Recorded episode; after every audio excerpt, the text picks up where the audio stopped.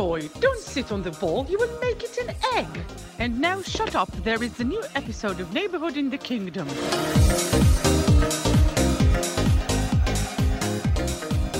ברוכים הבאים לפרק שלושים ואחת של שכונה בממלכה, פודקאסט הפרמייר ליג של ישראל. גם הפעם אנחנו בלי פרשנים, בלי כתבים, רק האוהדים השרופים של קבוצות הפרמייר ליג השונות, ובהפתעה גמורה. אחרי שבועיים אנחנו פה, ואחרי נצח, אני חושב, כאילו, אחרי שבועיים אנחנו פה ספציפית מהפרק האחרון, אבל אחרי נצח, שלושה פאנליסטים שמגיעים אחרי הפסדים, כזה דבר אני לא חושב שהיה לפני. אני אראל מורחובסקי, אוהד שרוף של ליברפול, ומגיש פודקאסט הכפית לאוהדי ליברפול בישראל, והייתי כאן בפאנל היום. קודם כל ניתן את הכבוד לעינה וייסברג, אוהדת מנצ'סטר סיטי. מה קורה? לא יודעת. כולנו נחשב בצורה, כן. המשחק לא פשוט, תקופה קצת מתסכלת ורכבת הרים. איך התחושה הראשונה, לא יודע, מה שהכי יוצא לך באינטואיציה? בסה, אין מילה אחרת, תסכל, תסכל. משחקים מעצבן, הפסדים מעצבנים, והכל עכשיו... Can you trust the process? Can you trust the process? עדיין יש לי קצת אמונה, אבל אולי עכשיו עם החדשות הפיננסיות, אולי זה... הלכה אמונה. אולי. הרבה, לא יש פה הרבה חדשות רעות על השולחן הזה, והן שותפות. אה, מי שעם הרבה יותר אמונה עכשיו משנינו, למרות ההפסדים האחרונים, גיא שקד, אוהד ארסנל, מה קורה? אהלן, אוקיי, ברוך הבא לפודקאסט המנומנם בעולם, אני חושב זה יהיה סופה ברקע. אתה רואה, אני מנסה להביא את האנרגיות. סופה ברקע, הפסדים, רעידות אדמה ברקע. ג'ורג'יניו, מה לא עבר עליי השבוע? ג'ורג'יניו הכי קשה מביניים. ג'ורג'יניו בטוח לא עבר, זה מרגיש שהוא לא רץ יותר מדי, הוא בעיקר עבר לארסנל, ואנחנו ננסה לדבר בפרק הזה גם קצת על העברות, אבל אני חושב שיש כל כך הרבה דברים לפתוח, וכמו שפתחנו את הפודקאסט, נפתח גם עם הנושא הגדול, שזה סיטי, גם אם זה ההפסד, וגם אם זה החדשות מסביב, אבל שנייה לפני זה אנחנו לא נשכח, אחד, מי שעדיין לא עוקב אחרי שכונה בממלכה, בטוויטר או בפייסבוק, זה הזמן לעשות follow, מי שעדיין לא עשה לנו subscribe באפליקציה, זה הזמן, ואם אתם אוהבים את התוכן שלנו, אז גם תפנקו אותנו באיזה חמישה כוכבים, תמליצו, זה מאוד עוזר להקפיץ את זה לעוד אנשים דרך האפליקציות, ואם מישהו רוצה לשמוע בהרחבה, בנוסף למה שנדבר פה, על המצב של ליברפול, על כל מאחורי הקלעים, אולי אתם לא יודעים של ליברפול, ורוצים לשמוע כן מה קורה שם ולהרחיב את הדעת, אז הפרק האחרון של פודקאסט הכפית, ממליצים ללכת פרק מאתיים ושמונה עשרה, מרחיב את בדיוק כל מה שקורה שם מאחורי הקלעים, אה, הרבה יותר הנהלה מכדורגל, ואם אתם רוצים להבין את הסיפור אה, מבפנים ככה, מהקישקה, של השנתיים שלוש האחרונות, ואיך זה גורם לליברפול להיראות כמו שהיא נראית עכשיו, אז אנחנו ממליצים מאוד, אה, ואנחנו נתחיל עם הפרק שלנו, שכונה בממלכה, פרמייר ליג, כאמור נתחיל עם סיטי וההפסד שלה לטוטנהאם. אמרת עינה והתחושות מאוד מבלבלות, אבל כאמור זה הרבה דברים ביחד, זה גם נגרר מאוד, גם, גם התחילה את העונה, במיוחד מאחרי המונדיאל, שחקנים שפתאום משחקים לא משחקים, פפ בעיקר משחק עם המוח של עצמו, וכל מה שאוהדים רוצים זה בעיקר ניצחונות, אבל זה לא מגיע כרגע. עזוב אפילו ניצחונות, פשוט מה שמגיע למגרש הוא מתסכל ברמה אחרת, זה לא שאנחנו מסריחים את הדשא כמו קבוצות אחרות, אנחנו פשוט... שלא יאמר שמן. פשוט לא מגיע לרגע הזה של החיבור, ונופלים על טעות אחת, שתיים, פעם אחת אדרסון, פעמיים רודרי, זה לא כאילו... זה לא משהו שאתה יכול להגיד, אתם משחקים נורא. לא, משחקים לא טוב. לא מספיק טוב לקבוצה שרוצה לקחת אליפות. בדיוק, ונופלים כל פעם באותם דברים. את ההפסד הזה לטוטנהאם, יכולתי לחתום עליו באותו בוקר בוודאות. במיוחד ששלטנו במשחק, אבל לא באתנו לשער. ההפסד האחרון היה אפילו יותר מתסכל גם, כי כאילו אתה רואה שרק ג'ק גריליש משחק, ולא מצליח, והלנד מבודד, ואפילו אלוורז, שהוא השחקן הכי רעב, וכאילו רק יבט לשער, אם יתנו לו, אין, אין מספיק בניית משחק, ו... כאילו, אין מה לעשות, כן? פפ הוא אחד המאמנים הכי טובים, ואני לא אגיד בו שישלחו אותו הביתה, אבל הוא באמת בעונה של לבלבל לכולם את השכל, גם לסגל, גם לעצמו, גם למערך. האם לעלות במערך הזה, שאין כנף כאילו בשום צד באמת, זה מתאים מול טוטנהאם, היה מאוד מאוד קשה לצפייה.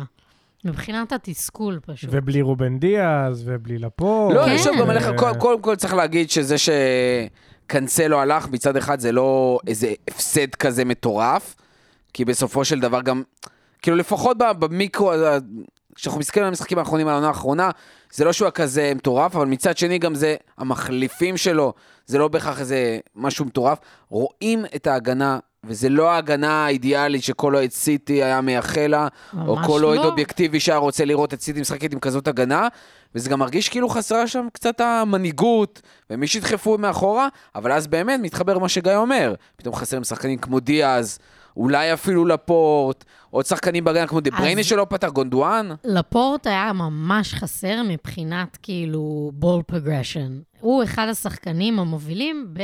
לקדם את ההתקפה שלנו. אתה לא פותח איתו כי הוא לא מנהיג ולא יודעת מה, והוא לא משחק טוב, סבבה. אבל דיאס גם לא קיבל את הצ'אנס שלו כמו שצריך מאז. הקנג'י הוא מהיר ויש לו טאקלים מעולים, אבל הוא לא מנהיג, ואקה משחק מדהים, אבל משהו שם כאילו לא...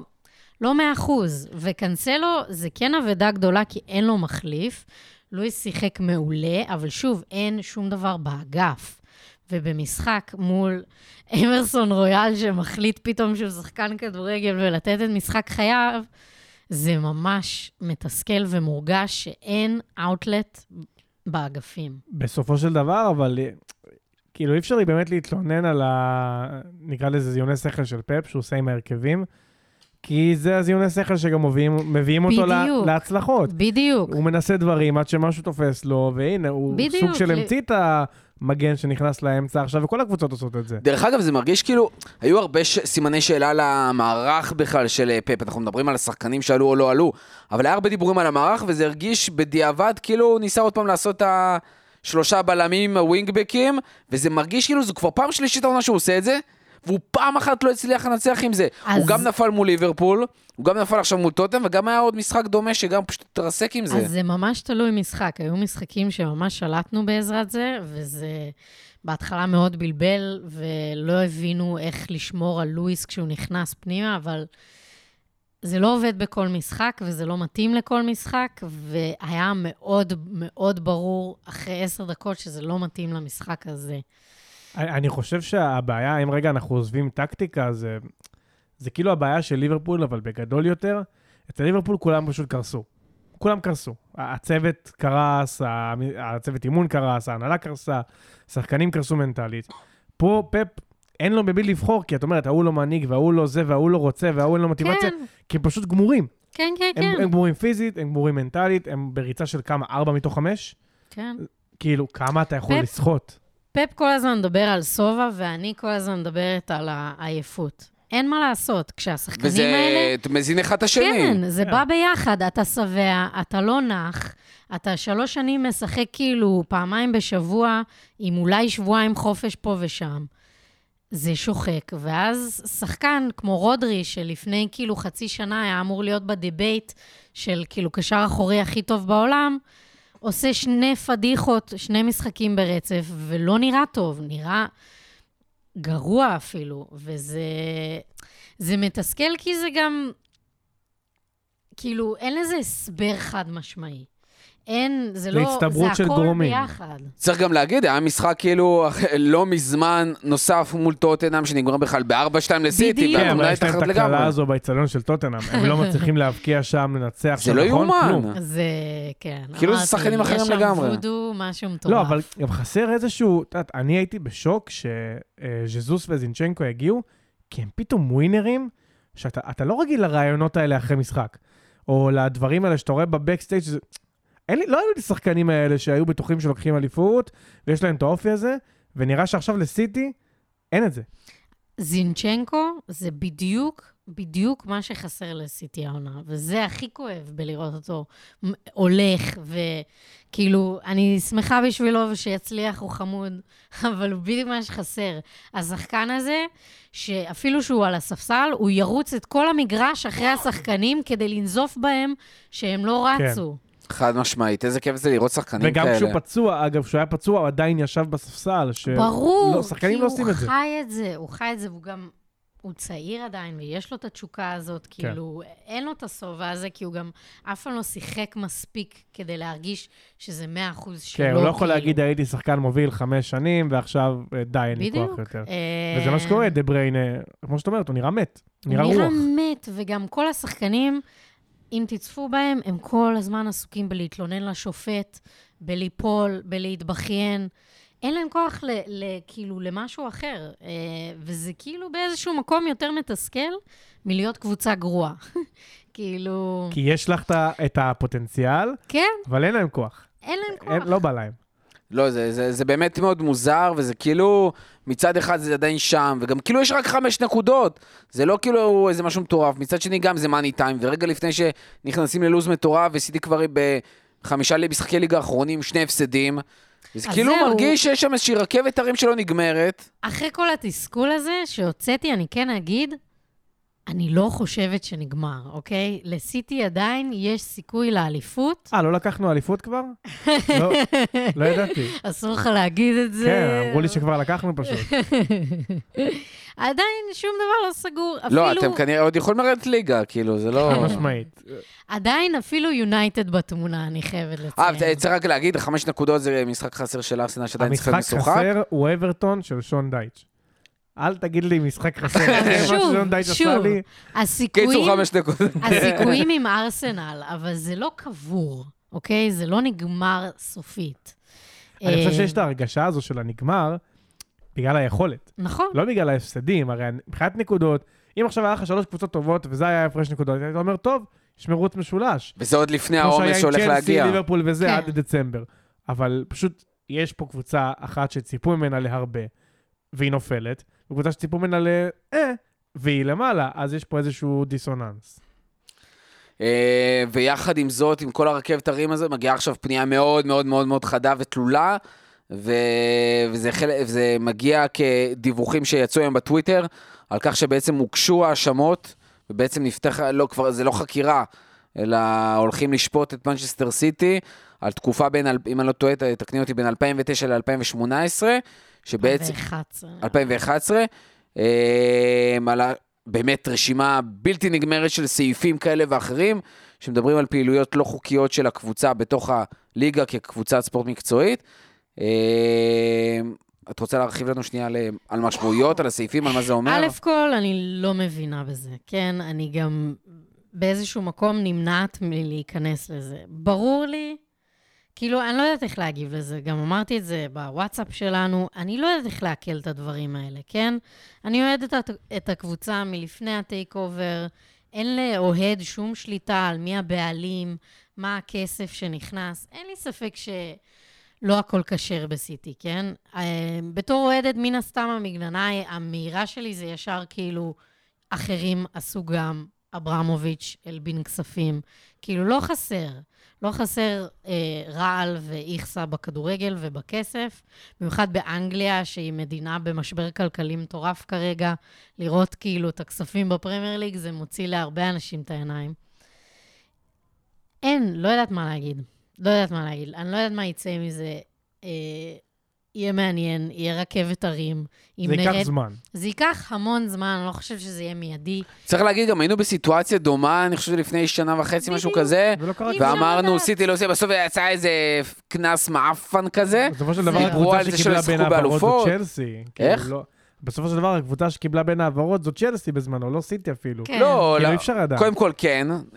גם צריך להגיד שלא הכל פה, זה באמת עניין של העברות שחקנים, כמו הרבה דברים אחרים שקשורים לשימוש כזה או אחר, בהכנסות, כספים והעברות ותפקוד. משהו עם הדשא אפילו.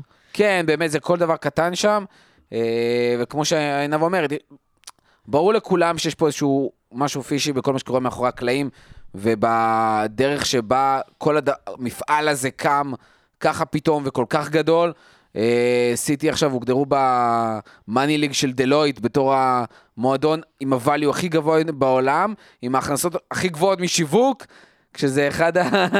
אחד המועדונים באנגליה עם דווקא שלא באמת עם הכי הרבה או... בכך אוהדים, או הכנסות כן, מימי משחק שוב, וכל זה... הדברים האלה. גם שם מגיע התסכול, כי הרי אנשים, כאילו אני קשה לי להקל את זה, אבל אנחנו בטופ כבר מעל עשר שנים. כל שנה בצ'מפיונס, עד הסוף, אליפויות. זה מביא המון אוהדים, גם בארץ, גם בחול, זה מביא הכנסות. כבר זה התחיל לייצב את עצמו, אני לא יודעת לגבי עבירות אה, הכי אחרונות או משהו כזה, אבל יש כסף שנכנס. גדלנו כמועדון, כרפיוטיישן, אה, כאילו, זה לא, בשנים האחרונות דווקא, כנראה שהדברים הרבה יותר מאוזנים. אבל, כן, לא יודעת. עכשיו, ברמת... מה תעשי? כן, אין לי מה לעשות. לא, ברור. אז נרד ליגה. את לא השייך הקטרי, כאילו, אני מאמין שלא תרדו ליגה. אני לא יודעת, זה יכול לקרות. צריך להגיד שהקונספוונס שמדברים עליהם, עוד פעם, יכול להיות שעוד פעם הכל ייגמר בפיין, וכמו שסיטי יודעים לשלם לשחקנים הכי טובים, יודעים לשלם לעורכי דין הכי טובים, ולעשות את הדברים שלא כולם עושים, כי זאת סיטי. וזה הבעלים, סליחה, אמירתים שם. אבל צריך להגיד שכרגע הקונספוונס שמדברים זה מרמת ההפחתות נקודות, דרך מחיקת תארים, ועד אפילו ירידת ליגה פוטנציאלית, שזה בכלל יכול להיות היסטרי, שצריך להביא את המשמעויות, שזה לא רק העניין שסיטי פתאום יורד ליגה, אלא פתאום רגע מה קורה, זה כבר לא, לא משחקים שנה בצ'מפיונס, זה יורדים ליגה, זה מה קורה פתאום עם מאמן, שחקנים, נשארים, לא נשארים, זה המון, זה המון, ובגלל זה אני אומרת, אין לי איך להקל את זה, זה כל כך, כאילו לחשוב שהאליפות שלנו תילקח ותינתן ליונייטד, אליפויות, כי איך, איך אני יכולה כזה? כל מה שאני יכולה להגיד... שאליפותי לקח ותינתן לברנדון רוג'רס, מרטין סקרטל וג'ון פלנגן. וואו, זה הזיה. כל מה שאני יכולה להגיד זה מזל ש... אם הכל יהיה בסדר, אני עוד מעט הופכת להיות אימא, ואני אוכל להתעלם מכל מה שקורה פה. חד משמעית, תתעלמי מזה. קודם כל שיהיה לך מזל טוב. תודה. כל הפודקאסט. נאחל לך מזל טוב. אבל לא, ברצינות רגע, כאילו, אני אומר... תורידו חמש עשרה נקודות לסיטי עכשיו. ועדיין עודי ארסנל יגידו שלא לוקחים אליפות. אבל היית רוצה את הכתם הזה על האליפות שלכם? לא. ברור שלא. אני שונא הורדת נקודות, גם הייתי עכשיו במקום תשע עשרה. אני חושב שזה פשוט באמצע עונה לבוא לקבוצה שהרוויחה את הנקודות האלה. זה לא כמו עונה חדשה שהיא מתחילה בפיגור. היא הרוויחה את הנקודות האלה ולהוריד להם את זה, זה משפיע על כל הליגה, זה... אני לא יודע, אני, אני אוהב להיות תמים, אני אוהב להסתכל על הכדורגל ככיף, לא כעסק, וזה קצת הופך לי את זה לשחור, וזה נכון. מבאס. הייתי מעדיפה, אם כבר, כמו שאתה אומר, שזה יהיה בתחילת עונה הבאה, או שוב, אולי אחרי עשר שנים שכל העורכי דין של, של השייך יטפלו בדברים, שזה יקרה בתחילת איזושהי עונה, שנדע להתכונן לזה נפשית, ולהקל... אה, הלוואי והיה אפשר לראות את פאפ בצ'מפיונשיפ, נראה לי דווקא די מצחיק, אבל זה לא יקרה. לא נראה לי. לא נראה לי מצחיק אותו, לא נראה לי. צריך להגיד שטוטנהאם, עם כל ההערות על איך היא משחקת והכל, קודם כל מביאה פה ניצחון שהוא סופר חשוב לה, במיוחד עם כל המלחמה הזאת על הניקוד למעלה, וזה מגיע גם אחרי ניצחון שלהם בגביע, גם אחד אפס על פולאם בליגה, שזה לא פשוט בכלל, וזה עוד בחוץ. וכל זה מגיע אחרי רצף, גם סיטי וגם ארסנל. מקבל הישג בקריירה שלו, שלא יכלו לקחת זו. זה כולל את השער שהוא לקח לשחקן אחר, כאילו רק בשביל שזה יחשב לו, שזה לא כולל. הוא גם יעבור. לקחה אז לאריקסן. הוא גם יעבור את זה, כן. לא, ברור. הם נראו הרבה יותר טוב מולנו, אבל הם תמיד נראים יותר טוב מולנו. זה הקריפטונייט שלהם. טוטנהאם וסיטי, זה הנמסיס, זה כאילו, זה אלכס לוגר, אתה יודע. חד משמעית. אין מה לעשות, זה טוטנהאם. דרך אגב, טוטנהאם נקודה אחת בלבד מניוקאסל, למרות שניוקאסל למשחק חסר. לא שהפורמה של ניוקאסל כזאת מדהימה, אבל הם לגמרי נמצאים שם, וגם חיים, וזה מטורף שבעונה כזאת, שטוטנהאם גם עם, סליחה, עם שני הפסדים בחמישה משחקים אחרונים, עדיין שם, עדיין מגרדת, וזה זה פשוט כאילו, אני חושב שזה עדיין, עם כמה שסגי שלנו כל כך אה, פסימי על טוטנהאם, ואפשר להבין גם למה, וקשה לו, צריך להגיד שטוטנהאם, עם כל מה שקורה, עדיין מצליחה לגרד את הנקודות האלה, עדיין צריכה להישאר במקום הזה, מה שקבוצות אחרות, כמו גם צ'לסי וגם ליברפול שלי, לא מצליחות לעשות, וזה באמת מדהים בדבר הזה, ושהם לא קרסו גם כמו ווסטהאם ולסטר שקרסו עונה לגמרי. אמרנו על ניוקאסל, בוא נדבר רגע על הסיטואציה עם ניוקאסל, שזה היה נראה, להרגיש שכאילו בנקר הולך לסיים טופ ארבע, וכרגע פשוט נכנסו לרצף מעידות, ארבעה משחקים אחרונים בליגה, ניצחון אחד בלבד, ארבעה, ארבע תוצאות תיקו, וזה כאילו קבוצה שהייתה עם הגנה מדהימה ויודעת גם לתקוף, להגנה מדהימה וכמעט זהו, ומתחילה לג'עג'ע ברמות. כן, שמע, מאז החזרה מהמונדיאל שהם שיחקו מולנו, שהם מולנו, הם באמת עשו איזשהו אנטי כדורגל כזה של טוב, בוא נעצור רגע את ארסנל ואז משם נמשיך, ופשוט נראה שזה נתקע להם. כי לא, הם לא מצליחים באמת לאיים על השער, לא מצליחים לייצר משהו. זהו, זה קצת מין מחלה כזאת של התקפה, שאין מה לעשות בסוף, היא מדביקה את ההגנה גם, שאם אתה לא מצליח להיות יצירתי, למצוא את ה... את המעבר, אחרי שפיצחו את הטקטיקה שלך קצת, אז אתה גם לא מצליח להגן באיזשהו מקום, כי אתה, אתה מפסיד את המשחק. ההתקפה שלהם פשוט צריכה משהו אקסטרה, ואנטוני גורדון, לא ידעתי מה התשובה, אבל אני חושבת שאדי האו הוכיח עד עכשיו שיש לו את זה, אבל הם חייבים איזשהו משהו, שינוי שייתן להם קצת רוח חדשה, כי זה מין כזה נחבא להם לגמרי.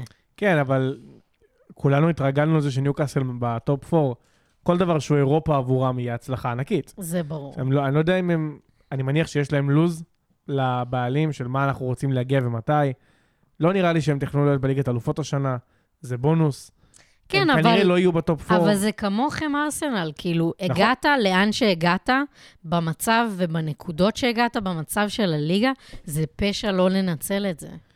כן, אבל, אבל בסופו של דבר, אבל גם צריך, הסגל לא כזה טוב. זהו, צריך כאילו להגיד, בסוף אתה צריך לשחק עם הכלים, וזה לא ש, ואני לא חושב בהכרח, דרך אגב, שזה פשע, זה תלוי מאוד מהיעדים שלך, וזה תלוי מאוד איך אתה תופס את זה. אני חושב שאחד הדברים שאני חוויתי, דוגמא בתור אוהד ארסנל, אוהד ליברפול, סליחה, מאוהדי ליברפול נוספים, ואני חושב שגם גיא חווה את זה בתור אוהד ארסנל, ואני רואה את זה גם עם, עם עומר שלנו. יש תפיסה של אוהדים, של פומו רצינית, של אם הפעם זה לא קורה, זה לא יקרה, כי כל השנים הקודמים זה לא קרה. נכון. ואז אתה אומר, לא, רק לא לפספס, להחזיק את זה בשתי ידיים, לעשות כל מה שצריך ולהתאבד על זה. גם ככה לפעמים היה לנו, אגב, נכון, בעונה אבל של ה, של אבל לפעמים הראשונה. ההתאבדות הזאת היא מביאה איתה הרבה דברים רעים. לדוגמה, זה יכול להיות רכש בינואר, שפתאום פוגע בכל התהליך שלך אחרי זה, אם זה כי זה על חשבון שחקן בסגל, שהיית רוצה להביא שהוא שחקן אחר שמדויק לטווח ארוך. אם זה, כן. אם, אם זה שחקן שהוא פשוט לוקח לך כסף, כי אין לך איזשהו סכום בלתי נגמר של כסף שאתה יכול להוציא, ואם אתה לא, אם אתה מביא אותו עכשיו, אתה לא יכול להביא את השחקן ההוא שרצית. ובכלל, כל המוטיבציה בתוך הקבוצה, כי אם יש לך שחקנים שמביאים אותך לנקודה הזאת, אתה לא רוצה פתאום לשים אותה מאחורה, ולשים שחקנים אחרים במקום, וחלק מהעניין זה לדעת רגע, להשתמש מה שיש, לנצל את כוח האינרציה, וכמו שאילן אומר, כשהולך הולך, ושלא הולך לא הולך, ולעשות מקסימום את ההתאמות הקטנות, לדעת לתת אוויר, להמשיך לתת ביטחון, לעבוד בווידאו ולתקן את הטעויות הקטנות, כדי שמי שכבר טוב ומשתפר, גם לשפר אותו אפילו עוד יותר. אני חושב שזה הדברים שלנו קשה מאוד להבין אותם בתור אוהדים לפעמים, כי הם לא נראים לנו לעין, אנחנו לא נמצאים שם אחרי הקלעים. אבל זה מה שאני חושב שהכי מצופה מהצוות, ומצוות מקצועי, לא לרוץ בהכרח להביא שחקנים חדשים ולהתאבד על זה בקטע כזה, זה נכון. אלא לגרום לשחקנים עכשיו להאמין, עד הסוף הזה, תדלאסו סטייל כזה. גם האירופית באמת זה יהיה כאילו הישג מטורף בשבילם. ואל תשכחו שהם התקדמו בגביעים. הם בגבר הגביע הליגה. עבור קבוצה כמו ניוקאסל זה עצום. אם הם זוכים בגביע העונה זהו, הם מבחינתם כאילו, ובוודאות זה חלק מהירידה בכושר. כן. הם לא רגילים לאירופה, נכון? זה ניוקאסל. פתאום יש להם משחקים חוזרים בגביע הליגה, שזה הכי מטומטם בעולם. ויש להם גביע, ויש להם גם האנרגיות שמצריכות לנצח משחק כזה, שאתה מרגיש שאתה מתקרב לדבר הזה, שלא חלמת אפילו שיגיע העונה. בוא נגיד, טופ שש, גביע, מעל ומעבר. ברור. מעל ומעבר. צריך גם להגיד, הולך להיות גמר מאוד מאוד מאוד מעניין ומסקרן, בניוקאסל פוגשת, תפגוש בגמר גביע ליגה את יונייטד. שתי קבוצות שצריכות מאוד תואר. צריכות תואר במיוחד בשביל האנרגיה והביטחון ולראות שעושים. שני מאמנים יחסית חדשים שרוצים להביא את התואר הראשון שלהם בתוך הקבוצה שלהם. חשוב לציין, לא הגענו ליונייטד כי אנחנו נרחיב עליהם בפרק הבא, שבוע הבא, שיגיע פה אוהד יונייטד שיבוא ויתן את הגב שלו ויסכם את הכל, וגם במיוחד אחרי כל הדאבל גיים וויק הזה של יונייטד שכולם עכשיו מדברים עליו, כל חובבי הפנטזי.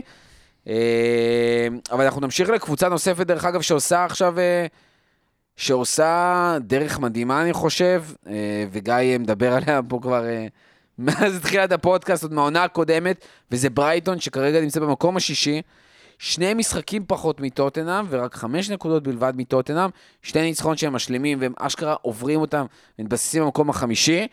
עם איך שניוקאסל נראים יכול להיות שאפילו יכולים להגיע למקום הרביעי ועדיין מקום חמישי, שישי ואפילו שביעי, להגיע לאירופה בעונה הזאת יכול להיות הישג היסטורי לברייטון, שנראים לא פחות טוב מפוטר שהלך לצ'לסי וקורס איתה הרבה מתחת לברייטון. שמע, תראה מה זה, הבאת אותי לפודקאסט הזה בתור אוהד ארסנל, נכון. עוד לא דיברתי על ארסנל ואני מדבר על ברייטון קודם.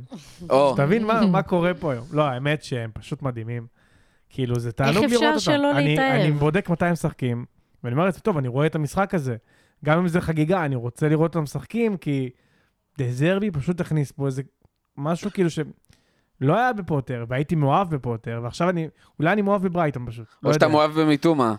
במיתומה אני בטוח מאוהב. איזה שחקן. זה מה שהכי מטורף בעיניי, שכאילו, אמרתי, פוטר, וואו, איזה כאילו, איזה יופי, והוא הולך, ואיזה מסכנים, ועכשיו אני לא אוהב את ברייטון, כי הם זרקו, הסכימו לשחרר אותו, ו... ואז הוא בעד דזרבי, ואני כאילו, וואו, אני רוצה שהוא יהיה המאמן הבא של סיטי. גם נראה שהם שורדים הכל. גם עכשיו קייסדו. לא יומן. זה לא סיטואציה נעימה. לא יומן. אבל אדם העלה הודעה באינסטגרם, תודה רבה לאוהדי ברייטון, הורחק מהאימונים, חוזרים מנצחים בליגה. כאילו, שום דבר לא מפריע להם. בקלאץ' גם. גם טרוסר, היה איזה קלאץ' עם המאמן, תוך שלושה ימים, הוא כבר לא שם, ממשיכים הלאה. שום דבר, נראה שמי שיושב שם בהנהלה, יודע מה הוא עושה. יש לו תוכנית א', ב', ג', ד', ה', לא משנה מה, הם הג'וק של הליגה, בקטע טוב, הם שורדים כל דבר שנופל עליהם. שותים להם את השחקנים שגם אחר כך נראים רע במקומות אחרים, וזה זה באמת התנהלות ממש, יש גם את ברנדפורד שהיא דוגמה נפלאה להתנהלות מעולה, אבל משהו בברייטון שם, קסום, אני לא יודעת, חוף הים באנגליה. ברנדפורד מרגיש שמתישהו פשוט זה יעצור, והם מסיימו עשר. נכון. ברייטון מרגיש, וואלה, אנחנו מסיים שבע. אנחנו מסיים שש. כאילו, צ'לסי וליברפול נראים לא בכיוון. וצריך להגיד, מצד אחד יש להם עד סוף העונה, את המשחק בשבוע, הם כנראה לא ילכו הכי רחוק בעולם בגביעים, ואין להם אירופה, שכל שאר הקבוצות מעליהם כן יש. מנגד, או קבוצות שיכולות לבוא מתחת ולהתחרות, מנגד ראינו את זה גם בעונה הקודמת של ברייטון, וגם בעונה לפני זה של ברייטון, שהם מתחילים מאוד יפה, מפציצים, משחקים מדהים מאוד יעיל, ואיפשהו באמצע מתחיל להיגמר האוויר. אבל כל פעם זה עולה. שים לב, הם התרסקו מחזור שמינית שיעי, לפני שנתיים, ואז עשר אחת עשרה, עכשיו אנחנו מחזור עשרים כבר. תראה אותם. אז הם באיזשהו תהליך. הם רק מוצאים עוד שחקנים, כאילו מתומה לא שיחק לפני חודשיים. הם הולכים לאקוודור, הם עושים שם טרקינג, כאילו, הם עושים על איזה הר, איזה שחקן, ומביאים אותו שתי מיליון. תשמע, זה לא יאומן, באמת שזה לא יאומן, ואני כאילו מנסה לחשוב, מי יהיה גם השחקן הבא הזה, שהם יביאו... ואין לך מושג. שאנחנו, כן, הוא יושב איפשהו על הספסל, הוא לא משחק כנראה. אין לו דמות בפיפה, מרוב שהוא לא מוכר. הוא כבר בסגל של ברייטון, הוא יושב על הספסל, אתה לא יודע מי זה. ובמרץ פתאום הוא יתחיל לשחק, ואז כל קבוצה תרצה להביא אותו באיזה שבעים מיליון פאונד. אתה יודע כמה הופעות פרמייר ליג יש למויסס קייסדו? עשרים וארבע. איזה מטורף. זה הכל. עשרים וארבע, אין לו עונה שלמה בברייטון. וב-שבעים מיליון הם אומרים... הם אמרו לא, שמונים וחמש, כאילו זה, זה מטורף, והם גם מוצדקים שהם אומרים את זה. ברור. לא תגידי חזירות, ינואר, שחקן מוביל, קבוצת צריכה, למה לא? קשרים שדיברנו על זה פעם שעברה שהייתי פה, שחסר. כן? לא חסר קשרים, בוא לא ניכנס לזה, כי אני ככה טעון על הנושא. ג'ורג'יניו. בוא כן ניכנס לזה. רק צריך להגיד לך אני... ג'ורג'יניו. אה, רגע, אז דיברתם על ג'ורג'יניו, אז אפשר לדבר על ארסנל. לא רוצה... טוב, רגע. ארסנל החתימה שלושה שחקנים בינואר, שניים מהם מצוינים בעיניי, יעקוב קיווי יור, פולני, שאגב, שבר את כל השיאים, האתלטים באקדמיה שלנו, ב... ברגע שהוא הגיע? ברגע שהוא הגיע. כל הניטורים, ספרינטים, זה, הוא שבר הכל, שזה כבר... מדובר בבלם? מדובר בבלם. נאשר את הקו? אוקיי. מדובר בבלם, מחליף לגבריאל שאין לו. עד עכשיו אז זה תחרות נהדרת, רגל שמאל, כמו שארטטה ופפו אוהבים. חייב. הגיע לאנדרו טוסארד, שאני מאוד אוהב את ההחתמה הזו. אני מעדיף אותה מאוד על מודריק, לא כי אני לא חושב שמודריק נהדר, מודריק כנראה יהיה סופרסטאר, אבל יש את מרטינלי. אז זה לא בהכרח מה שצריך בעמדה הזאת, צריך ניסיון, וראינו את זה שהוא עולה, הוא יודע מה הוא עושה. ואז הגיע ז'ורג'יניו, ש... אני דיברתי עם דן, אוהד צ'לסי, מהפודקאסט פה, והוא אומר לי, תשמע, שחקן ענק, שחקן גדול, אגדה, ו... אין, אתה רואה, לקח תארים עם איטליה, עם צ'לסי, כל מאמן בוחר בו. אני לא אוהב אותו, אני לא מבין את ההחתמה, כי... פרטי, היופי בו, שהוא קשר אחורי, אבל הוא מדליק את המשחק. הוא מקבל כדור, מסתובב מהר, משחרר אותו קדימה. ז'ורג'יני עושה בדיוק ההפך. הוא שומר על הכדור, מכבה את המשחק, שזה נהדר לקבוצות מסוימות שצריכות את זה, אבל אנחנו לא צריכים את זה. והוא בן שלושים ואחת, והוא לא בסיאו, נקרא לזה ככה, זה לא שהוא שיחק בצ'לסי, הוא לא שיחק בצ'לסי. הדבר היחיד שמעודד אותי בהחתמה הזו, שזה חוזה לשנה וחצי, עם אופציה, מהצד של המועדון, אני לא חושב שיעריכו את זה מעבר. מצד שני, זה פלסטר, ואם אתה רץ על אליפות, אז אתה צריך גם פלסטרים. אבל פלסטר צריך להיות טוב. או לפחות מתאים לשיטה. אני יכול להביא לך מפית, להגיד לך שימי על הפצע, אבל זה מפית. והיא לא תדבק לפצע, והיא לא תעזור לך. אני רוצה לא להסכים איתך, אבל החילופים במשחק הקודם ממש הראו שטרוסר זה כאילו משהו שהביאו לחזק, וג'ורג'יניו... זה משהו... ז'ורג'יניו היה רגע, טוב, לא השגנו את קייסדו. זה האצבע ששמים אותה על החור של המכל מים, כדי שהמים לא ייצאו מהחור הזה, כאילו כזה. עכשיו, אם אתה, אתה יודע, לכמה דקות זה נחמד שאתה מחזיק, אבל יש גבול כמה אתה יכול להשתמש בדבר הזה. כן, אבל היו ככה בשחקנים אחרים, אני לא מבין, אין קשרים? מה, אין, יש את קוני ממגלדבך, ויש את זובמנדי, ויש את מרינו, ו... ככה בשחקנים שאתה יכול פשוט ללכת להביא, אוננה מאברטון, שיש עליהם תג מחיר, לא תגידי צריך להתמקח, יש תג מחיר. נגיד, אוננה חד משמעית, החתמה יותר טובה, אבל ג'ורג'ינו מגיע אליך עם איזשהו ניסיון של הליגה, של הווינריות, זה כן הימור יותר חכם כביכול מאיזה זובימנדי. צריך גם להגיד, ג'ורג'ינו הגיע יומיים לפני המשחק הזה? כן. כאילו כמה זמן באמת הגיע בשביל ללמוד את השיטה של ארטטה? זה גם אברטון, נדבר על המשחק, הוא היה משחק קשה. לא ציפיתי שז'ורג'יניו יבקיע שלו שער. אני סומך על ארטטה, אז אני לא עכשיו בא ואומר, תשמע, אז אתה מחר, אני לא אוהב אותו. אני לא, לא כיף לי לראות אותו בקבוצה, כמו דוד לואיז. לא אוהב אותו, לא רוצה לראות אותו בקבוצה שלי. אם לא ניקח אליפות, ופרטי יפצע מחר, וז'ורג'יניו ישחק מזעזע עד סוף העונה, אז וואלה, פישלנו. ואם פרטי יישאר כשיר, אז שישאר על הספסל, שישחק באירופית ונהדר. הכל יוחלט בקיץ, כי אי אפשר לדעת באמת. או שהוא ייעצר גם. אולי. אנחנו לא, לא יכולים לדעת. אני לא מת על ההחתמה, אני מת על שאר ההחתמות. אם כבר אנחנו גולשים למשחק. זהו, אני בא להגיד, בואו נדבר שנייה על המשחקים האחרונים של ארסנל, כי ארסנל הם שני הפסדים, ולפני שאנחנו מדברים על שון דייש ואברטון, צריך לדבר על, על ההפסדים האלה באמת של ארסנל, כי זה משהו שלא ראינו. חמישה חודשים היה בלי הפסד? כן, מהראשון בספטמבר. מטורף. לא, היה בליגה האירופית, אבל בוא... אבל גם הפסדים שקצת מאופיינים במין חוסר אנרגיה. אני חושב שארטטה יכול להגיד עד מחר שהיה לא אכפת מהגביע. לא נראה לי שהזיז לו. כי, תראי, לי יש חוק בראש שלי. אם רוב הולדינג משחק, לא אכפת לי מהתוצאה. כאילו, כי אני יודע שזה... למה שהוא ישחק? כאילו, את מבינה, זה לא... לא תגידי, היו חיל... תרוסר פתח, לא תגידי דברים כאלה. לא, רוב הולדינג פתח. ברגע שרוב הולדינג פותח, בסדר, אז הפסדנו לסיטי גם אחד אפס בגביע. אבל יכול להיות שזה פגע במומנטום. ושיחקנו טוב גם עם שחקנים מחליפים, מבחינתי, סבבה. אברטון פגע במומנטום. סיטי, אני חושב שגם השחקנים ידעו שזה גביע, זה לא המטרה כרגע. האירופית, לדוגמה, יותר חשוב, כי תואר אירופי, גביע זה משהו שיש לארטטה. נכון. אני לא חושב שזה קריטי לו. המשחק מול אברטון היה פשוט, תראה, יש המון גאונים רשעים שאני שונא, כאילו, אבל דייץ' הוא פשוט הטופ של הטופ, הוא כזה גאון. האבי שהוא דפק לנו שם מול השער, פשוט, כאילו, אין, אין מה לעשות, אתה רואה את השחקנים בפורם הכי טוב בליגה, זה לא היה משחק הזה גרוע של ארסנל. זה באמת לא היה משחק, היה כמה איבודי כדור, בגלל הלחץ המטורף של אברטון, אבל כן שיחקו, כן מסרו, כן הגיעו, פשוט דייץ'. וגם ברנלי, זה לא מה שאנחנו מנצחים. דייץ', כמה אפשר יותר. אבל לא, דברנו על ג'ורג'ינו, היה לו כולה יומיים. איך שון דייץ' הסליח, כמו שהיינו אמרנו לפני הפרק, תוך יומיים, לאפס את אברטון, ודניאל חיימוב שישמע את הפרק הזה כנראה עוד חודש, כי הוא שומע את כולם ודילי.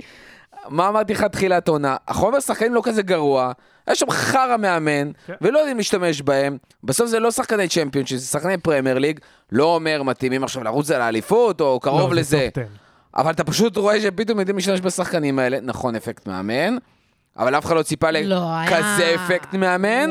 תשמע, קודם כל יש לו בלם שהוא מכיר, טרקובסקי. הלם, הלם, הלם. הוא יודע לשחק. יש לו את דקל, שזה פשוט חלוץ שון דייץ' קלאסי. כאילו, ויש לו את אוננה הזה, ש... למה לא הביאו את אוננה? שיש לו את אוננה הזה שהוא פשוט חיה. חיה. חמור. וזו קבוצה טובה, וזו קבוצה שעמדה מולנו מושלם. והפסדנו אחד אפס. וההפסד הזה, תשמע, חורה לי באותו רגע, ברור, כי זה להפסיד. אבל כל קבוצה גם שלוקחת אליפות היא מפסידה מתישהו. בגודיסון פארק לא ניצחנו ארבע שנים, לא ציפיתי לנצח, גם שנה הבאה כנראה לא ננצח. איזה מקום מקולל. זה מגרש מגעיל, הדשא שם מגעיל, האוהדים שם מגעילים. מגעילים. אני, אני יודע שפשוט אין אף אוהד אברטון ששומע, אז אני מרשה לעצמי לזה. אם יש, אגב, תפנו אלינו בטוויטר בבקשה. אם יש אוהד אברטון, אני לא מתנצל. יש איזה שניים וחצי בארץ, אני אומר לך בסרצינות, אני איזה אחד ראיתי עליו איזה משהו בטוויטר או בפייסבוק, מתי שכתב, כן, כן, יואד אברטון, הייתי בטוח שהוא מסתלבט עליי, ויש עוד איזה שתיים... אז כל הכבוד לא, חיפשו אנדרדוג בשנות ה-שמונים. אני לא מתנצל, זה מקום מגעיל. לא, אני חושב שהמבחן עצמו יהיה ברנדפורד, כי המשחק הבא זה ברנדפורד, זה תגובה. אלופה, מגיבה בניצחון ארבע אפס בבית, קבוצה שטיפול, מפסידה אחד אפס. עכשיו אנחנו נראה מה שווה ארסנל. קיצור, אתה מכין את עצמך כדי לא להגיד שהארסנל רצה לאליפות. לא, אני חיובי, אני חושב אגב שטרוסר יפתח לכל שחקני הפנטזי. הוא, על מרטינלי? לדעתי כן, רק כדי לתת למרטינלי את הפוש הזה, הפסיכולוגי של יש מישהו שיכול לשחק, יש מישהו שלא סתם איזה ריס נלסון כזה, שחקן. אבל אני חיובי, הרגשות טובות. שוב, לא שיחקנו גרוע, לא מול סיטי ולא מול אברטון, אז אני לא דואג. עיניו, גם יש לכם משחק יחסית קל, למרות הטירוף שהולך שם מול אסטון וילה ביום ראשון הקרוב. הלוואי וזה היה מחר. כל כך צריכה לראות כאילו... כדורגל נורמלי, את אומרת? כן, גם מרגישה שנגיב סבבה, ופפי יפתיע שוב. צריך להגיד, שלושה ימים אחרי זה, יום רביעי, עוד שבוע וקצת מהיום. לא. הליגת אלופות. ארסנל סיטי, ב-חמישה עשר לפברואר, סוף סוף קורה באמירייטס, בליגה יש לציין, אחד מתוך שניים שצריכים לקרות עדיין, ויכולים לגמרי לקבוע את כל תמונת האליפות. לא בריא לי המשחק הזה. ופעם אחרונה, אגב, באמירויות, עם ארסנל פחות טובה, אנחנו היינו הרבה יותר טובים. לא יודעים מי שזוכר את המשחק הזה, אנחנו הובלנו אחד אפס, ואז היה אדום לגבריאל, אני זוכרת שתסכל אותי, שכאילו פאפ עשה מין, שוב פעם, מיינד גיימס מול ארטטה כזה. ואז היה הגול של רודרי, דקה תשעים וחמש. כן. וזה היה ארסנל הפחות טובה. אני חושב שיש לנו יותר סיכוי לנצח את סיטי, מאשר את אברטון וניוקאסל, וכל ה... מי שבא מולנו לשחק, משחקים. זה ברור. כן. אבל וואי, יהיה מעניין. אני לא יודעת מה לחזות. מהנקודה שלי מליברפול, בזמן שדווקא במנצ'סטר יש... שחקן של פולאם שנחנק על ידי קסמירו, אז ליברפול צ'וקינג און דה פילד, כל הקבוצה כבר תקופה, ומול וולפס נראתה כמו וולפס מול וולפס, זה היה מאוד מאוד מתסכל לראות את הדבר הזה, ובכלל יש שם קבוצה שקורסת, אני חושב שלאורך הפודקאסטים האחרונים כל הזמן נשאלו אותי השאלות של איך ליברפול נראית ככה, מה יכול להשתנות, למה זה, אני חושב שאחד הדברים שהועברו בסופש האחרון עם הכתבה של מליסה רדי בסקאי ספורט, זה ש... כבר שנתיים שלוש, יש בעצם איזושהי קריסת מערכות בתוך ליברפול של אנשי מקצוע סופר סופר חשובים, שפשוט עוזבים את תפקידם, מרמת מאי גורדון, נציג הבעלים של אף אס ג'י, אה, שניהל את הקבוצה הזאת בפועל, ובעצם אחראי לוודא שהצוות המקצועי, אה, ברמת המנהל המקצועי וקלופ, מקבלים את השחקנים שהם רוצים, בזכות הכסף שנכנס, ולסגור את זה מול, ה, מול שאר הבעלים ומקבלי ההחלטות, כבר שנתיים שהוא לא מתעסק בזה, אלא מתעסק באם מוכרים את הקבוצה או מניות, כמה ולמי, שזה היה סופר משמעותי. המנהל המקצועי שמונה שנים בליברפול, מייקל אדוורדס, שהיה באמת מדהים בתפקידו, החליט לפני שנה שהוא יורד מתפקידו, וזה שהחליף אותו ג'וליאן וורד, שניים דרך אגב שהגיעו בתקופות שונות מסיטי, ג'וליאן וורד כבר בנובמבר, אחרי פחות משנה, אמר תשמעו, אני לא נשאר פה, וזה העלה הרבה נורות אדומות, וכל הסיפורים מתחילים לצאת של המון אנשי מקצוע, שפתאום החליטו שלא מתאים להם, כי יש כל מיני איזה טריגות פנימיות שם, דרך מוזרה של התנהלות, יאן גרם שהיה אחראי על כל הדאטה סיינס במועדון, גם מבחינת העברות וגם שחקנים קיימים, נחשב לעילוי בתפקידו, ואולי טוב בעולם בתפקידו, גם החליט לעזוב, כי פשוט אמר, ביחד עם עוד מישהו מקצוע מאוד חשוב, שתשמעו, אני לא מרגיש שאני יכול לעשות את הטוב ביותר, כאילו, וזה, לא בא לי, יוצא החשק מאיך שהדברים פה מתנהלים, ומסתבר שזה משפיע על הכל, כולל מי שאחראי על הכושר הפיזי של השחקנים, שגם אמר לקלופ, אל תדאג, אל תביא עוד שחקני קישור, אני אדאג לזה שפביניו, תיאגו ואנדו יהיו קשירים, גם לא יצליח לעשות את זה, גם לא הביאו שחקני קישור. באוגוסט או בינואר, הוא אמר את זה. באוגוסט, בקיץ, כאילו, עוד לפני התחילת העונה, אפילו ביוני, למרות שאת הדיבור על צ'ואמני, אבל הוא אמר כאילו, מה שנקרא, לא בכוח, ואז באמת לא עשו את זה בכוח, למרות שהיו חייבים, מה שאנחנו רואים את זה, ויותר מזה, התגלה שהוא אחד האנשים הכי סנועים פנים מועדון, הרבה מאוד אנשים שונאים לעבוד איתו, שונאים את האינטריגות, קיבל כנראה יותר מדי אחריות, אנחנו גם מגלים שהרכישות האחרונות של השחקנים, הם בכלל מאוד מדיאז בינואר, יחד עם ג'וליאן וורד, זה בכלל שחקנים של... של הצוות הקרוב של, של קלופ, של פפ לינדר, שהוא עוזר מאמן, וכאילו פתאום אנשים בתוך המועדון יש להם הרבה יותר אחריות ממה שהם אמורים לקבל, אנשים שבאמת צריכים לקבל החלטות חשובות מלמעלה ובשכל, ועל בסיס דאטה, או לא קיימים, או לא עושים את זה, וזה פשוט מרגיש כאילו הכל מתפרק, ואז אתה מתחיל לאט לאט להבין, למה השחקנים פשוט משחקים, או בכושר ירוד, או בפחות חשק, או שחקנים לא בעמדות שלהם, או בטקטיקות מאוד מוזרות ולא ברורות, למה כל הזמן המגנים נשארים לבד, וזה כאילו כל כך, כל כך מתסכל, ואתה מבין שפשוט יש שם משהו שהוא הרבה יותר גדול ממה שראינו. אבל אם אנחנו מנסים להפריד רגע את ההנהלה ואת המקצועי, קשה להפריד, אבל יש דרך. יש פה גם כשל מקצועי של קלופ והצוות. יש שם, לא, חד משמעית יש כשל מקצועי, אבל כשל מקצועי הוא קודם כל כי ההצלחה שהייתה לפני, ש...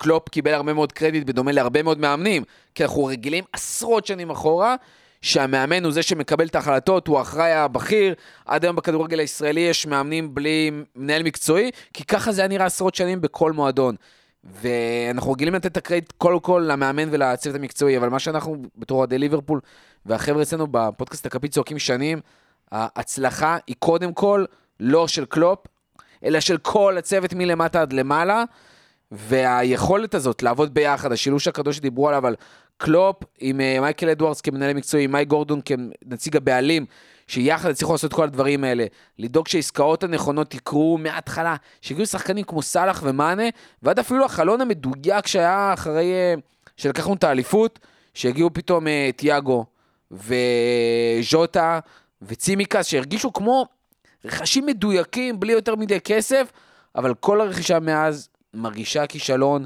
שחקנים שאמורים להיות עכשיו בשיא שלהם, מרגישים כאילו הם מבוגרים בשלוש שנים, אפרופו השיחה שהייתה לי, גיא, אני ואתה אימא על פביניו, שאלתי אם הוא בן איזה שלושים ושתיים שלוש, והוא בן עשרים ותשע, זה לא הגיוני, גם וירג'יל בגיל שלושים ואחת כבלם, לא אמור להיראות כאילו הוא כבר בן שלושים וחמש, ותראו את תיאגו סילבה, איך הוא משחק ובאיזה כושר ובאיזה חדות, זה לא הדברים שצריכים לקרות, הנפילה של אנדרסון כבר שנה, שנתיים, כאילו רצוף, אחרי שהוא גם ככה לא היה כזה וואו ככישרון, אלא חיפה בהרבה דברים, אותם דברים כבר לא קיימים, וזה פשוט עם כולם, אפילו ברמת יש המון ביקורת כבר, זה כבר לא מליסה רדי, אבל איזשהו יוזר בטוויטר שמדבר על, ולכאורה הדלפות וכאלה, שגם השחקנים דרך אגב, מאוד לא אוהבים את השיטות החדשות לאחרונה, של פפ לינדרס כעוזר מאמן, שהוא אחראי על טקטיקות ולא קלופ, כל הכניסות של טרנד דרך הקישור, שלא מועילות בכלום ולא נוחות לאף אחד, זה שסלח כל הזמן משחק על האגף, ולא כסוג של סטרייקר, כמו שהוא היה רגיל לשחק, מה שחיימוב דיבר עליו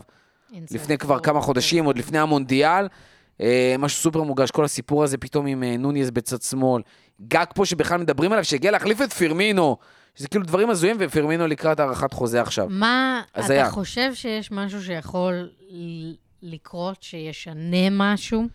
עכשיו? זה, זהו, צריך להפריד, אם אנחנו מדברים על עכשיו, עכשיו, עכשיו, או שאנחנו מדברים על הקיץ? לא, תשמע, בקיץ הכל נראה לי השתנה, הכל פתוח. השאלה אם... ודרך אגב, אני חושב שיש עדיין סימן שאלה סביב קלופ. נכון. כי זה או שאתה עושה עכשיו סדר בצוות שלך, שעושה הרבה בעיות, ובאנשים שאתה הבאת, כולל מי שאחראי על הכושר הפיזי, ואתה מעיף אותם, או שגם אתה הולך, כי הם כרגע עושים הרבה יותר נזק מהתועלת שלך. אז זה, אז זה מה שאני שואלת, האם נראה פה עזיבה של קלופ משהו שיזעזע, או שכאילו זהו, בוא נשכח מליברפול, נפסיק לדבר עליה עד הקיץ, אין מה, כאילו, אין מה להסתכל. אני חושב שאריאל ישמח לא לדבר על ליברפול. קשה מאוד. זה בלתי אפשרי שלא, אבל זה קשה מאוד. אני חושב שעוד פעם נחלק את זה שתיים.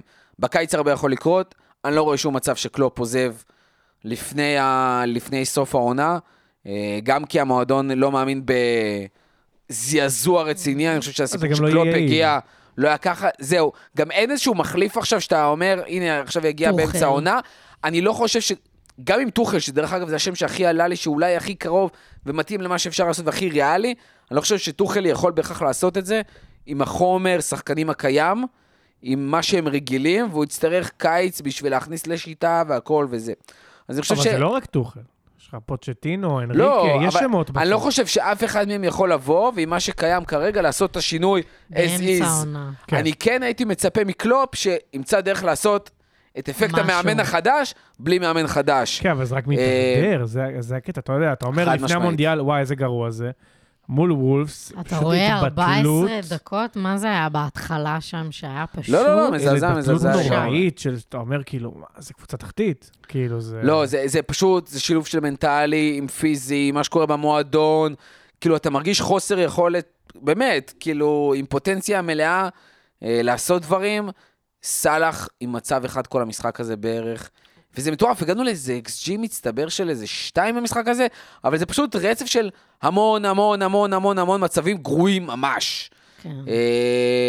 וזה מטורף שהגענו למצב שאנחנו משחקים שלישיית קישור תחליפית, כאילו זה שביצעתי שם בגיל שמונה עשרה, משחק כבר איזה שלושה, ארבעה משחקים ברצף, כי הוא הרבה יותר טוב מפביניו בגיל שמונה עשרה, כשזו העונה הראשונה שלו בבוגרים. קייטה, שאחד השחקנים הכי גרועים בשנים האחרונות, ולא מצליח לחבר ארבעה משחקים ברצף, פתאום משחק, אז הוא נתן שני משחקים נורמליים, אבל אז הוא פשוט מתחיל לדרדר, וגם שטיינדרסון עולה, הוא לא מצליח להיות יותר טוב ממנו, וזה פשוט הזוי. דיברנו על אליוט במשחקים האחרונים, בדקתי בפרקים האחרונים, בדקתי סטטיסטיקה, זה מטורף.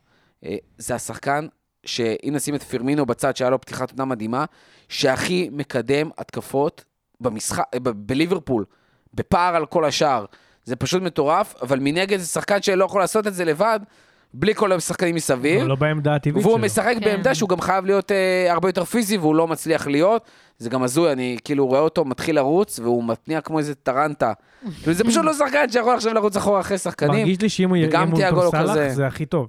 כאילו זה גם יהיה טוב לטרנד, זה יהיה טוב להתקפה. זה אני חושב הזעזוע אולי הכי גדול שצריך לקרות כרגע, שזה הזעזוע שגם השפיע על שערה הזה, זה שחקן שכאילו קיבל אשכרה חוזה של שלוש מאות וחמישים אלף פאונד, הרבה יותר מכל השאר, השחקן עם הכי הרבה אחריו, במקרה הממש ממש כאילו קרוב, זה מאתיים וחמישים אלף לשבוע, והוא פשוט משחק ברמה מזעזעת, באמת ביזיוני מה שקורה עם סלאח, זה בכלל, אני אפילו לא חושב שזה...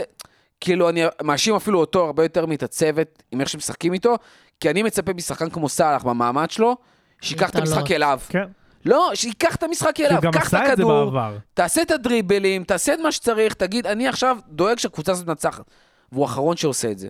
והוא תקוע על הקו, והוא לא מצליח לעשות דריבלים, והוא לא מייצר את המצבים אפילו שייצר בתחילת עונה, וזה מה שהכי מרגיז. שמע, הוא לא מצליח לעבור שחקן. כלום, כאילו, כלום. כלום. וזה, כל שנה יש לך את התורן הזה, אתה אוזיל, אובמיאנג, סלאח, הגעת לגיל שלושים, קיבלת חוזה גדול, זהו. ואני באמת אומר, אם אפשר להוציא את סלאח באיזה סכום יפה בקיץ, אחרי כל החתמת חוזה והכל, זה אחד הדברים הכי טובים שיכולים לקרות לליברפול בעיניי. כן, אותו. לבריאות, במיוחד אם uh, מסי אולי לא נשאר שם וכאלה. אה... Uh, לפני שאנחנו מסיימים, עלינו שאלות גולשים, אז אני חושב שניגש לשם, ניתן את התשובות. גיא, אתה רוצה להקריא לנו ככה את השאלות? כן, בטח, אני אמחה את הפינה. אני אפנה את השאלות ל... בוא נראה, בוא נראה. הדר אמיר. כן. שואל אותנו, פיטורי ג'סי מר, שזה גלגל הצלח, רון לעונה הזאת של לידס, האם היא בדרך חזרה לצ'מפיונשיפ? אריאל, אתה רוצה לענות? אז בואו, בואו נדבר על זה שנייה. אני חושב שגם עיניו הרבה, עיניו הרבה יותר ככה מחוברת שם קצת ללידס. זה פשוט מטורף שהביאו, נתנו לו לעבוד עם הפרויקט, הביאו את השחקנים האמריקאים שלו. גם עכשיו בינואר. הם כן, גם, גם בינואר, לא, לא מעט, הם גם נראים לא כזה רע. זאת אומרת שם איזה פשוט בעט פינישינג מוזרה, כל השאר עובד, זה נראה לא, שהם מתחילים לעלות. אי אפשר להגיד שהם נראים כאילו, משהו שם לא עובד, כן? והוא לא מצליח, מרש לא הצליח לעשות את הכיוונון, כדי שזה כן יעבוד. אבל החתמתם כאילו שמונה שחקנים שהם שלו, והמשכתם להחתים אותו בינואר. בסכומים. בסכומים, גם, בסכומים. גם לא כאילו, זה לא סתם שחקן. כאילו הבאת את ווסטון מקני. וראטר הזה ב-שלושים מיליון מאופן... גם שברו את השיא ההיסטורי שלהם עם ה-אף איי Cup. כן. חיימות שנים עלו פתאום לסיבוב החמישי. ופתאום, ופתאום להסתובב ולפטר אותו, יכול להיות... כנראה שהפסד לנוטינגהאם פורסט היה יותר מדי. כן. זה כאילו וואו, וואו, דוד, וואו. לכולם זה מדליק נורות, אבל יכול להיות שזה כאילו באמת החלטה שבסוף תהיה טובה, אבל כרגע זה נראה כל כך תמוה, במיוחד אחרי החלון של ינואר. צד אחד, אמרנו את זה, גם ביאלסה פוטר, כזה בהפתעה, ואז ג'סי מר שגיע וישאירו אותם בליגה. כן, אבל צריך גם להגיד, הוא לא ניצח כבר נצח בליגה, הוא ניצח רק ב-אף איי Cup, וזה כאילו גם מי יחליף אותו? זהו, כל שאלה את מי אתה מביא.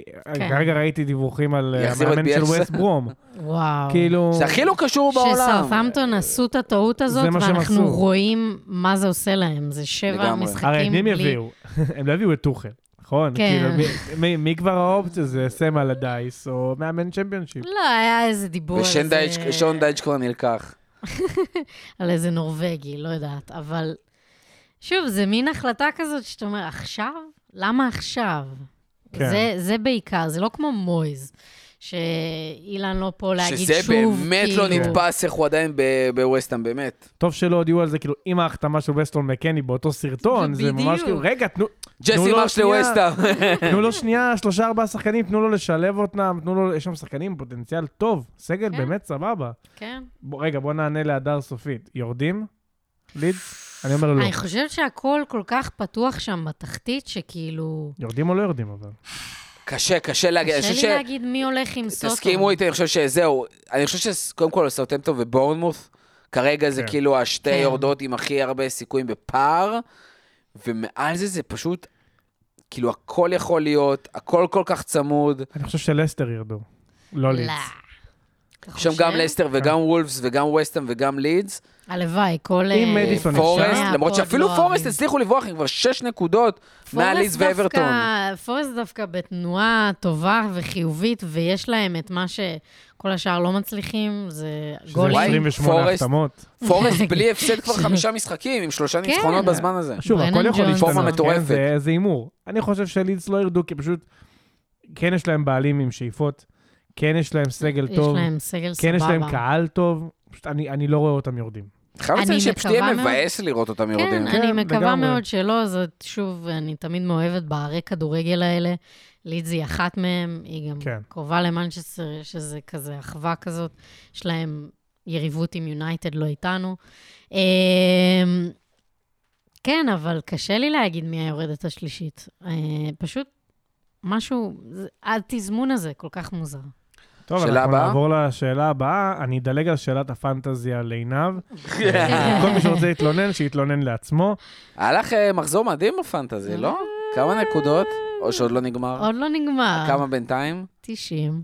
פו, היה שמונים ואני הרגשתי טוב. שלא הולך במחוזות כאלה, הולך במחוזות אחרים. טוב, עיניו, אז אני אפנה את השאלה אלייך. סגי למן. מכירה אותו. האם אמרסון רויאל המגן הימני הגדול בתולדותיה של הליגה, או שאנחנו סתם היתרים? יכול להיות שזה מה שקורה כשהם מביאים עליו עוד מגן ימני שיריב איתו על העמדה, ואז הוא דופק הופעות כאלה. שמע, הוא עשה את העבודה שלו נפלא, הוא היה כאילו... טוב שהוא נזכר באמת. השגי התשובה היא כן, חידוש חוזה, כמה שיותר מהר. אני מאתגרת את שגי לעבור עוד משחקים שבו אמרסון רויאל מנסה למסור, ולראות אם הוא עומד בהצעה של עצמו. בוא נראה מה קורה. בדיוק. בוא נעבור לשאלה הבאה. משה עיסק, שמנסח את השאלה שלו מאוד יפה. כמה סוגיות מעניינות נקודותיים? כן. אחד, ההצלחה היחסית של יונייטד. מה אנחנו אומרים עליה בפן המקצועי? האם זה משהו במומנטום חיובי, או שזה מקרי כי קבוצות אחרות נופלות? זה הראשונה. שתיים, הוא שואל, האם יש לנו מאבק משולש על התואר, ואם לא, למה לא? אז אני קודם כל אגיד שאנחנו, אמרתי את זה גם קודם, אנחנו נרחיב בפרק הבא הרבה יותר על יונייטד, מגיע אוהד יונייטד שגם ידבר וייתן את הגב, אני חושב שייתן הרבה יותר מידע פנימי, אני חושב שמאיפה שאני רואה את זה, אני חושב שדיברנו על זה גם בהמון פרקים לפני זה, אני רואה שינוי, מה שנקרא חותמת של מאמן, רואים שמשחקים הרבה יותר מסודר, רואים שיש שם העברות שבאמת, היו צריכות לקרות, למרות שאני חושב שאנטוני עד היום זה החתמה שדווקא לא בהכרח כל כך מוסיפה ליונייטד, במיוחד המחיר שהוא הגיע. מצד שני, קסמירו, זה פשוט החתמה שהעיפה להם את הפוני.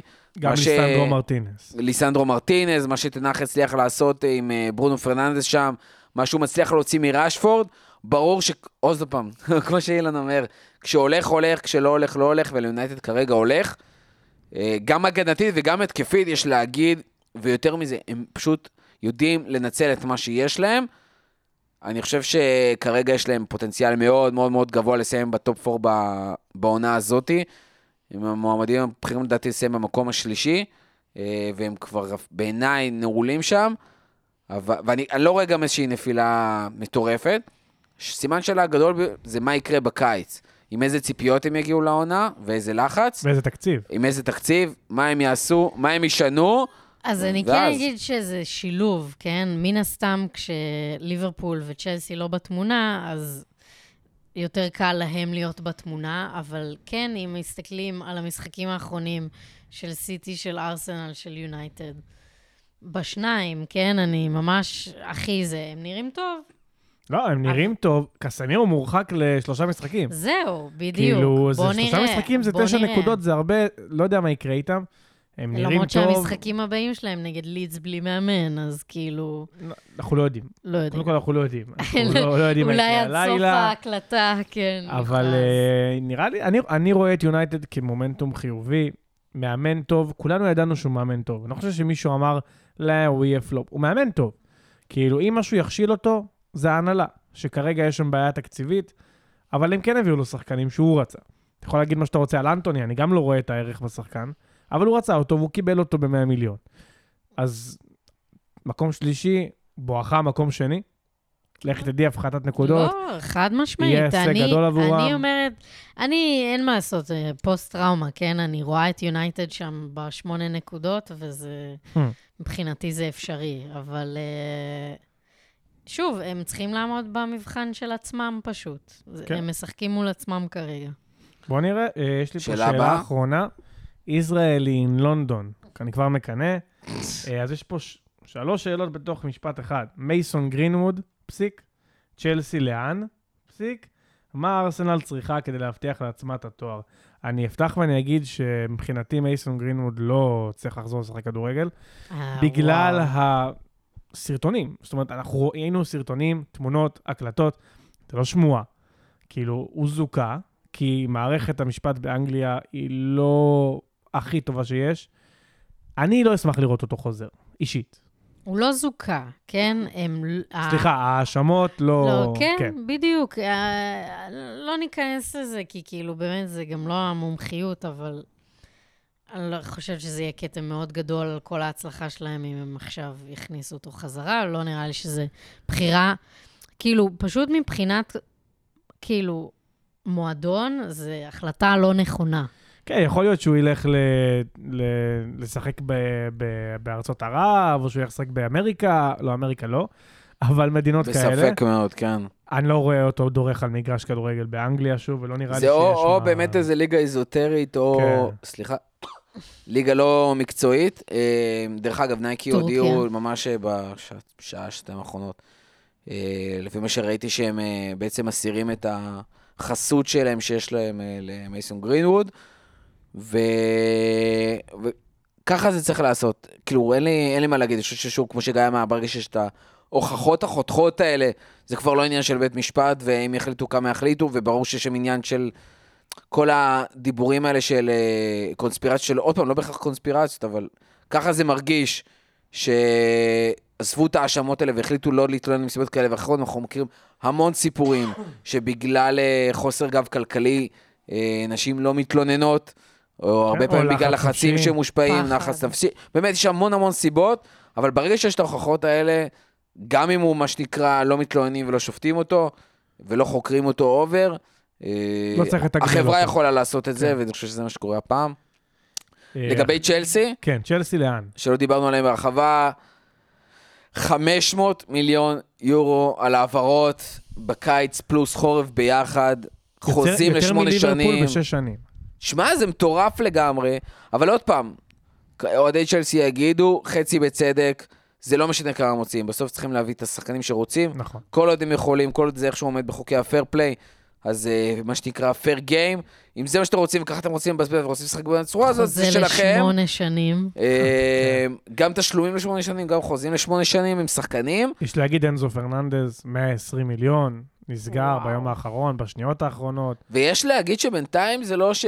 ראינו ממודריק דקות ממש טובות מול ליברפול, אבל גם ראינו מה זה ליברפול, ופתאום אחרי זה זה לא בהכרח כזה מדהים. ייקח עוד זמן עד שהשחקנים האלה יתחברו, האם הם יתאימו, אם פה תישאר לעונה הבאה בכלל. אני חושב שבדומה לליברפול הם גם באיזשהו לופ שפשוט לא מצליחים לצאת ממנו, יכול להיות שהצ'מפיונס דרך אגב יעזור לשתי הקבוצות, למרות מפגשים לא פשוטים. ליברפול תכף פוגשת את ריאל מדריד שבעצמה במצב לא רע, במצב די רע, אבל אני חושב שליברפול במצב רע בהרבה, אבל אם זאת, הסוג הזה של המפעל, הדברים האלה פתאום, בסוויץ' ברגע יכולים לשנות את הכל, להקפיץ את הביטחון. הם לא רשמו את אובמיאנג לצ'מפיונס. ואני חושב שזה מאוד הגיוני סך הכל. הוציאו אותו מהסגל כאילו כדי להכניס אחרים. זה, תשמע, שוב, אמרנו את זה, זה ניהול סגל בעייתי, זה בקיץ כנראה ייפטר, כל הזבל ילך, ואז נוכל להחליט, צ'לסי לאן, לא יודע, נראה בספטמבר הבא. כן, כרגע הם בלגן. והחלק השלישי של השאלה? כן, זה החלק שהכי פחיד אותי. מה ארסנל צריכה כדי להבטיח לעצמה את התואר? קודם כל... לנצח יותר משחקים מסיטי העונה. כן, לא, אבל... לנצח בשני משחקים נגדנו. אני חושב שזה המון אמונה. אני אגיד מה שארטטה אומר, אבל המון אמונה. כאילו, אני חושב שאין פה ספק, אני לא... שוב, זה לא אני משחק כדורגל, אבל אני חושב שאנחנו הקבוצה הכי טובה בליגה. אני לא חושב שיש מישהו שיגיד לא. מבחינת איך שאנחנו משחקים, אנחנו משחקים הכי טוב. מבחינת שערים, כאילו זה נראה שאנחנו יודעים לכבוש, אנחנו יודעים לא לספוג, על הנייר, זה לוקח אליפות. מה צריך לעשות? צריך להמשיך להאמין, צריך לקחת את זה משחק אחרי משחק, לא להסתכל על המשחק ביד, או על ההפרש, או על הבטחנו טופ-פור, או הבטחנו זה. משחק אחרי משחק, לנצל את מה שמגיע, ליהנות מזה שאין לנו את השלב המיותר באירופית, שיונייטד אגב נפלו אליו, ויש להם ברצלונה. פעמיים, שזה משמעותי. עפנו מהגביעים, תודה רבה. שמחתי מאוד שעפנו מהגביעים. וזהו, צריך להאמין. לעבור את המשפרון. תודה רבה, ארטטה על הרעיון. נצח הציתי. בבית. חשוב. זה לדעתי המפתח. חשוב. אחד או שני, אני חושב שעוד פעם, המשחקים האלה יחרירו את הכל. אפילו טייקויים יחרירו, אני חושב, לטובת ארסנל. חד משמעית. אבל השאלה היא מי שתצליח לנצח ולהכריע את המאבק האליפות הזה. אם סיטי מנצחים של לפחות משחק אחד, זה הופך להיות כל כך צמוד וכל כך לא פשוט. לגמרי, לגמרי, וגם תלוי איפה. זה המאסט הוא. האם זה יהיה באמירויות, או האם זה יהיה בבית אחד, זה מאוד משמעותי איפה כל אחת מהקבוצות מנצחת. שמע, את אחד פעם האחרונה חטפנו חמש אפס. אז כל דבר שבחוץ מזה יהיה בסדר. האמירויות זה מה שקריטי, כי באמירויות אנחנו לא מפסידים, כבר המון זמן, ואם הם יבואו וינצחו, אז זה כבר טוב, משהו פה לא בסדר. מנצחים את ברנדפורד, מנצחים את סיטי, ואז אני מאמין פול. יכלתי בהצלחה לשני הצדדים. משהו אחרון לסיום, חברים? שמרו על עצמכם בסופה. או, שמרו על עצמכם ברעידות האדמה. ממש. יש פה אל כועס. חדשות עצובות האמת על אצו. שחקן של ניוקאסל, צ'לסי, כרגע ממה שראיתי מתחת להריסות, זה מבאס. שלא, לא ברור מה קורה, יש דיבורים שאולי זה, היה דיווח בבוקר של הרוגים בין איזה ארבעת אלפים וארבע מאות לאיזה שלושים ושתיים אלף מאה כאילו, אתה אומר, וואו, מאיפה המספרים הכאילו יחסית מדויקים, ומה זה הפער המטורף הזה, אבל זה פשוט כי יש שם ערימות של הריסות, ופשוט אי אפשר לדעת, זה פשוט הערכות סופר גסות. מאחלים לכולם בריאות. מאחלים לכולם בריאות, חד משמעית. אז תודה רבה לכל מי שהיה איתנו עד הסוף, תודה רבה עינת, תודה רבה גיא, ועד הפעם הבאה, תהנו מהליגה הטובה בעולם.